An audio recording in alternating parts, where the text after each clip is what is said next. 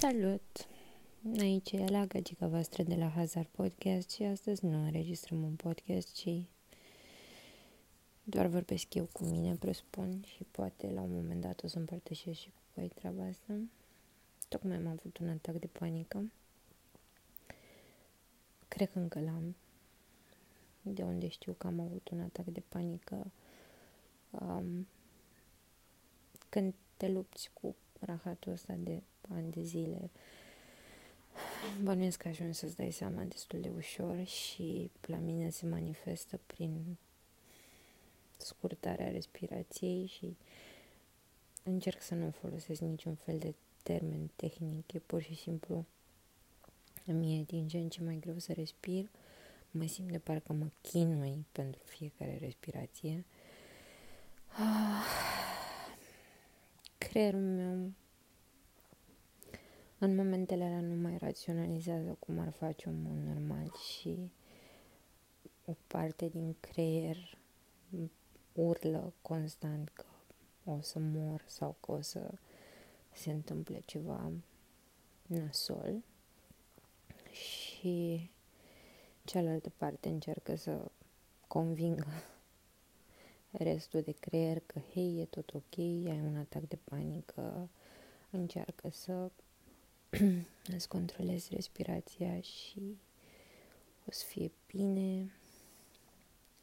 În general îmi spun că nu e real ce se întâmplă și că e doar o reacție a creierului meu, e doar un mecanism care merge greșit și câteodată funcționează. Reușesc să mă calmez, câteodată nu. Înainte atacurile astea de panică când nu eram pe medicație, când nu eram pe tratament, erau foarte random și erau foarte dese. Um, acum, în general, sunt cauzate de lucruri. Unul din motivele pentru care am avut atacul ăsta de panică astăzi a fost uh,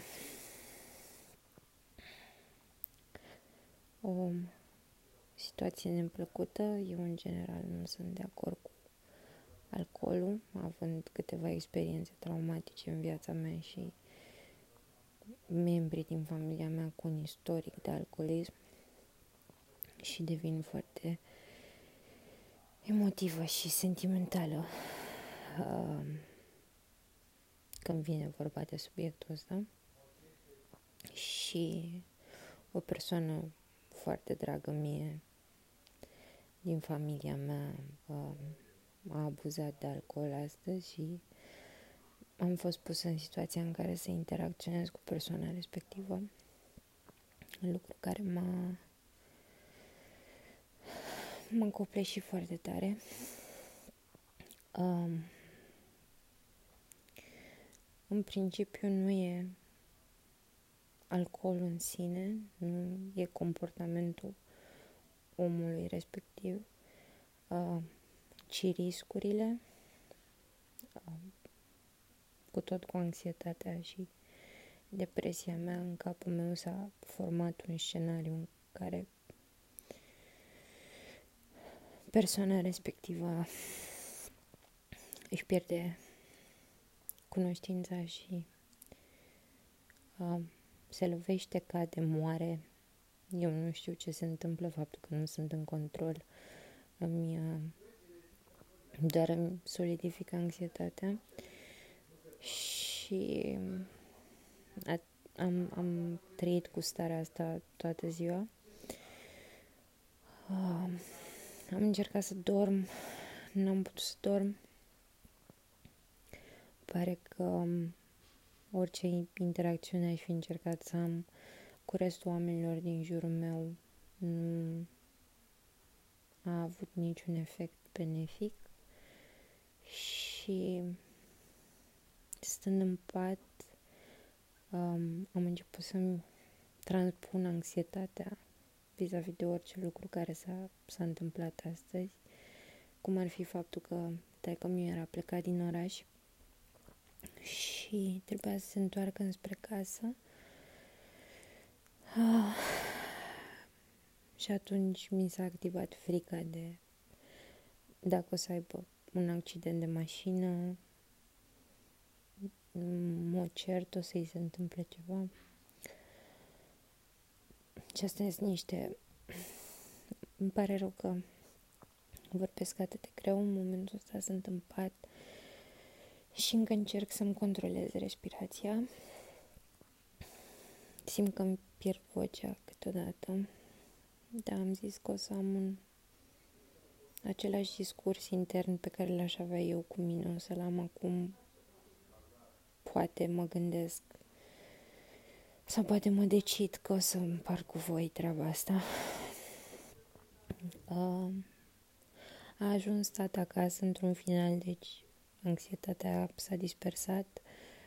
Um, dar pentru că și maica mea um, are cam aceleași trăiri ca și mine și pe a, a afectat o situație de, de dimineață și discuta cu tata despre asta. Și atunci a zis, e clar că am probleme cu inima, situația asta m-a, m-a dat peste cap și ceva nu e în regulă și în momentul ăla nu am mai putut să-mi controlez gândurile și sau corpul. Uh, și creierul meu doar a făcut conexiunea odată ce mai, găs- mai că mi-a zis că are probleme cu inima, cum că o să facă infart, uh, ce o să se întâmple dacă o să facă infart, situația actuală cu pandemia, dacă nu găsesc o ambulanță care să vină suficient de repede, dacă nu găsesc locuri în spital, um, ce așa mai departe. În momentul în care s-a declanșat spaima asta, deja nu mai aveam ce să fac și știam că trebuie să anunț pe cineva, fiindcă odată ce nu mai pot să-mi controlez atacurile de panică, e... Um, ajunge să mi se facă rău fizic. Câteodată leșin, câteodată vomit, uh, câteodată încep să plâng isteric. Acum s-a întâmplat să mi se facă rău fizic și să vomit. Uh, am anunțat-o pe maică mea, adică doar am strigat la ea și am uh, strigat-o pe maică mea, am anunțat-o, i-am spus, mama, am un atac de panică, între timp am reușit să mă ridic din pat și să mă duc la baie. Um, am luat toaletă în brațe, mama a încercat să îmi facă vânt cu un evantai, știind că mi-e foarte greu să respir în, în momentul respectiv. Încerca să, să mă mângâie pe păr. În general, când am un atac de panică, nu suport să fiu atinsă. După niște build-up, presupun, în care uh, simțeam că mă sufoc din ce în ce mai tare am reușit până la urmă să vomit și după ce am vomitat și m-am simțit cumva mai bine, ah, m-am spălat pe față și am, am, am mai stat puțin eu cu mine să încerc să-mi revin. După cum se aude nici în momentul de față nu mi-am revenit complet și de atunci a trecut aproximativ o oră. Aveam posibilitatea să iau un Xanax. Um, psihiatra mea mi-a recomandat să iau un Xanax când încep să am simptome de atacuri de panică.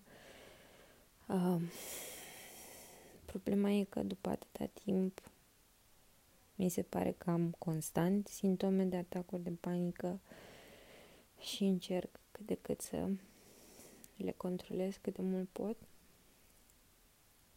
În momentul ăsta încă mi-e puțin rău. Încă am senzație de greață și vomă. Um,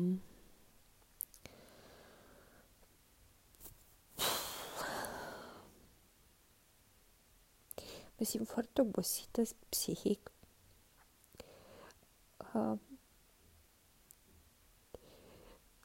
e, problema e când am perioade, scuze, nu vreau să plâng, problema e când am o perioadă bună, o perioadă liniștită, o perioadă benefică mie și în care lucrez eu cu mine și în care încerc să-mi controlez problemele cât de mult pot. Și după iese ceva de sub controlul meu, ceva mai presus de mine, uh, care mă afectează mai mult decât aș vrea să mă afecteze. Și în momentul ăla mă pune la podea.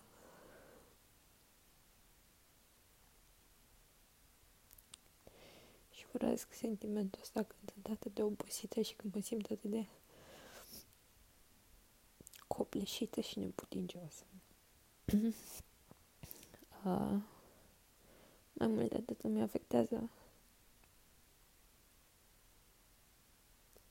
mi afectează toate relațiile. Pentru că și în momentul în care am un atac de panică,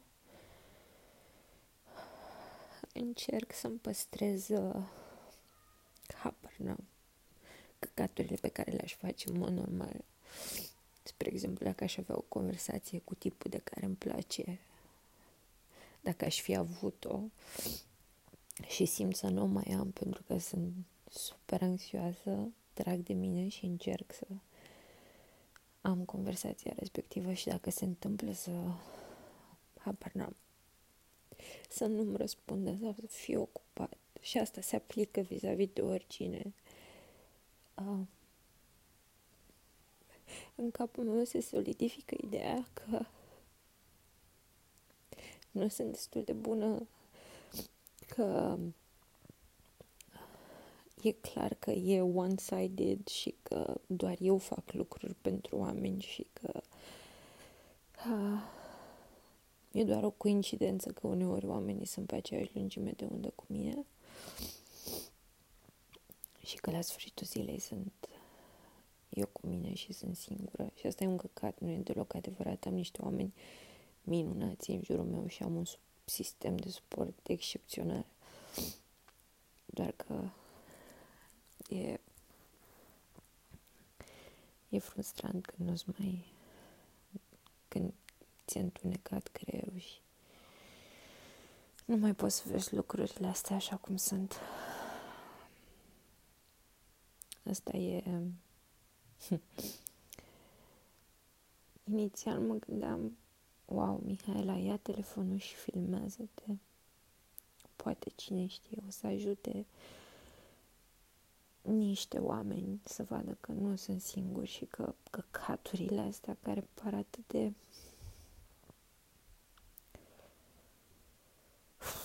imposibile de verbalizat sau imposibile de arătat altora, totuși există. Dar n-am putut să fac asta în momentul ăsta. Eu sunt sub o pătură, e întuneric beznă la mine în cameră. Pisica mea stă pe mine, mereu stă pe mine când sunt anxioasă sau am un atac de panică. Și sunt foarte fotosensibilă în momentul ăsta, nu, nu suport niciun fel de lumină în preajma mea sunt din ce în ce mai bine, adică din nou, asta e un discurs pe care l-aș avea eu cu mine constant. Încercând să mă calmez și încercând să-mi reglez respirația. Um,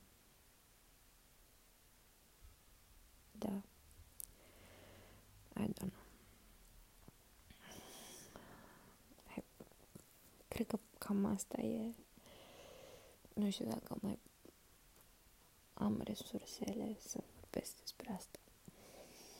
Mersi că m-ați ascultat. E de moment. Asta e ce face. Dacă aș vrea să plece cineva cu ceva din ce am spus eu, e totdeauna e de moment. Nu merită, niciodată nu merită să faci un gest necugetat sau să crezi că nu e o ieșire din asta, fiindcă și atunci când se simte cel mai de căcat